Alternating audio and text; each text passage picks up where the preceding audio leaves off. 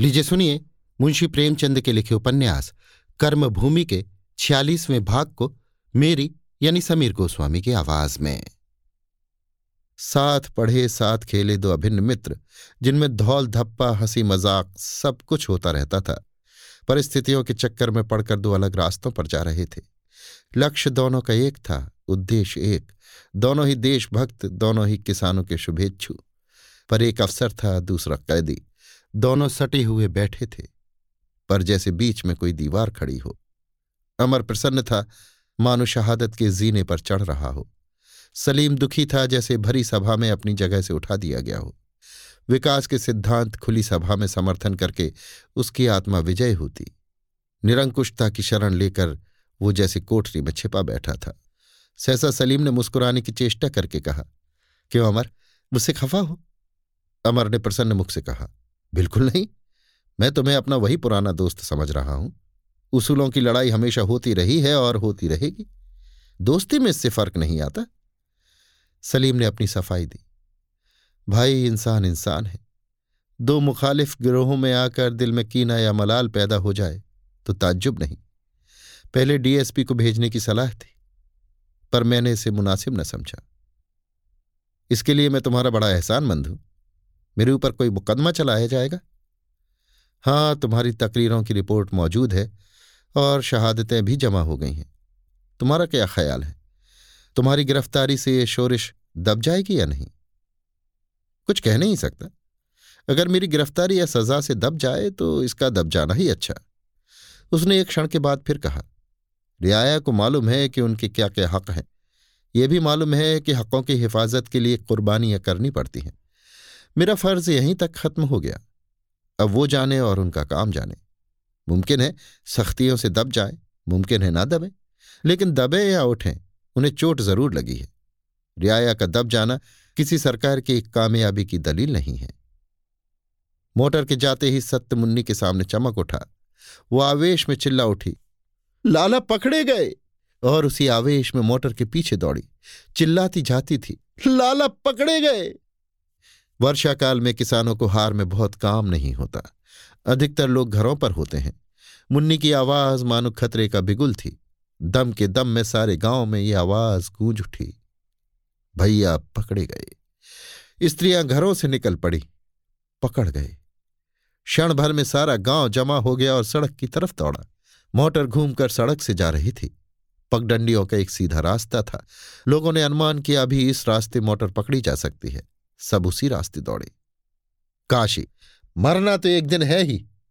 मुन्नी ने कहा, पकड़ना है तो सबको पकड़े, ले चले सबको। पयाग बोला, सरकार का काम है चोर बदमाशों को पकड़ना है या ऐसों को जो दूसरों के लिए जान लड़ा रहे हैं। वो देखो मोटर आ रही है। बस, सब रास्ते में खड़े हो जाओ। कोई ना हटना, चिल्लाने दो। सलीम मोटर रोकता हुआ बोला, अब कहो भाई, निकालू पिस्तौल? अमर ने उसका हाथ पकड़कर कहा नहीं नहीं, मैं इन्हें समझाए देता हूँ। मुझे पुलिस के दो चार आदमियों को साथ ले लेना था। घबराओ मत, पहले मैं मरूँगा, फिर तुम्हारे ऊपर कोई हाथ उठाएगा। अमर ने तुरंत मोटर से सिर निकालकर कहा, बहनों और भाइयों, अब मुझे विदा कीजिए।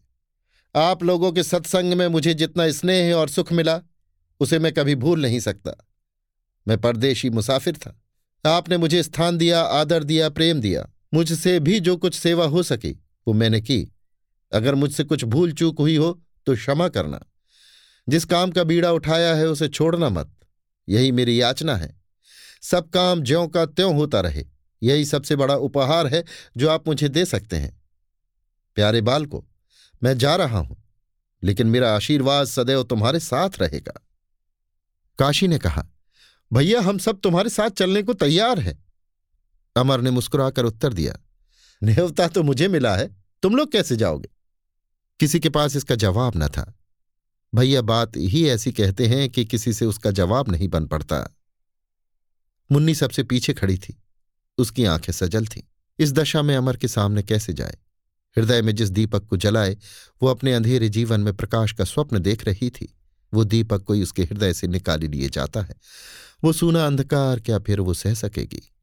सहसा उसने उत्तेजित होकर कहा, इतने जने खड़े, ताकते क्या हो? उतार लो मोटर से। जनसमूह में एक हलचल मची। एक ने दूसरे की ओर कैदियों की तरह देखा। कोई बोला नहीं। मुन्नी ने फिर ललकारा। खड़े क्या हो? तुम लोगों में कुछ हाया है या नहीं? जब पुलिस और फौज इलाके को खून से रंग देती, तभी अमर ने मोटर से निकलकर कहा, मुन्नी, तुम बुद्धिमती होकर ऐसी बातें कर रही हो? मेरे मुँह पर कालिक मत लगाओ। मुन्नी उन्मत्तों की भांति बोली, मैं बुद्धिमान नहीं, मैं तो बूरक हूँ, गवारिन हूँ। आदमी एक एक पत्ती के लिए सिर कटा देता है एक एक बात पर जान दे देता है कि हम लोग खड़े ताकते रहे और तुम्हें कोई पकड़ ले जाए। तुमने कोई चोरी की है, डाका मारा है। कई आदमी उत्तेजित होकर मोटर की ओर बढ़े। पर अमरकांत की डांट सुनकर ठिठक गए। क्या करते हो? पीछे हट जाओ। अगर मेरे इतने दिनों की सेवा और शिक्षा का यही फल है तो मैं कहूँगा कि मेरा सारा परिश्रम धूल में मिल गया। यह हमारा धर्म युद्ध है और हमारी जीत, हमारे त्याग, हमारे बलिदान और हमारे सत्य पर है। जादू का सा असर हुआ। लोग रास्ते से हट गए। अमर मोटर में बैठ गया और मोटर चली। मुन्नी ने आँखों में शोभ और क्रोध के आँसू भर अमरकांत को प्रणाम किया। मोटर के साथ जैसे उसका हृदय भी उड़ा जाता हो।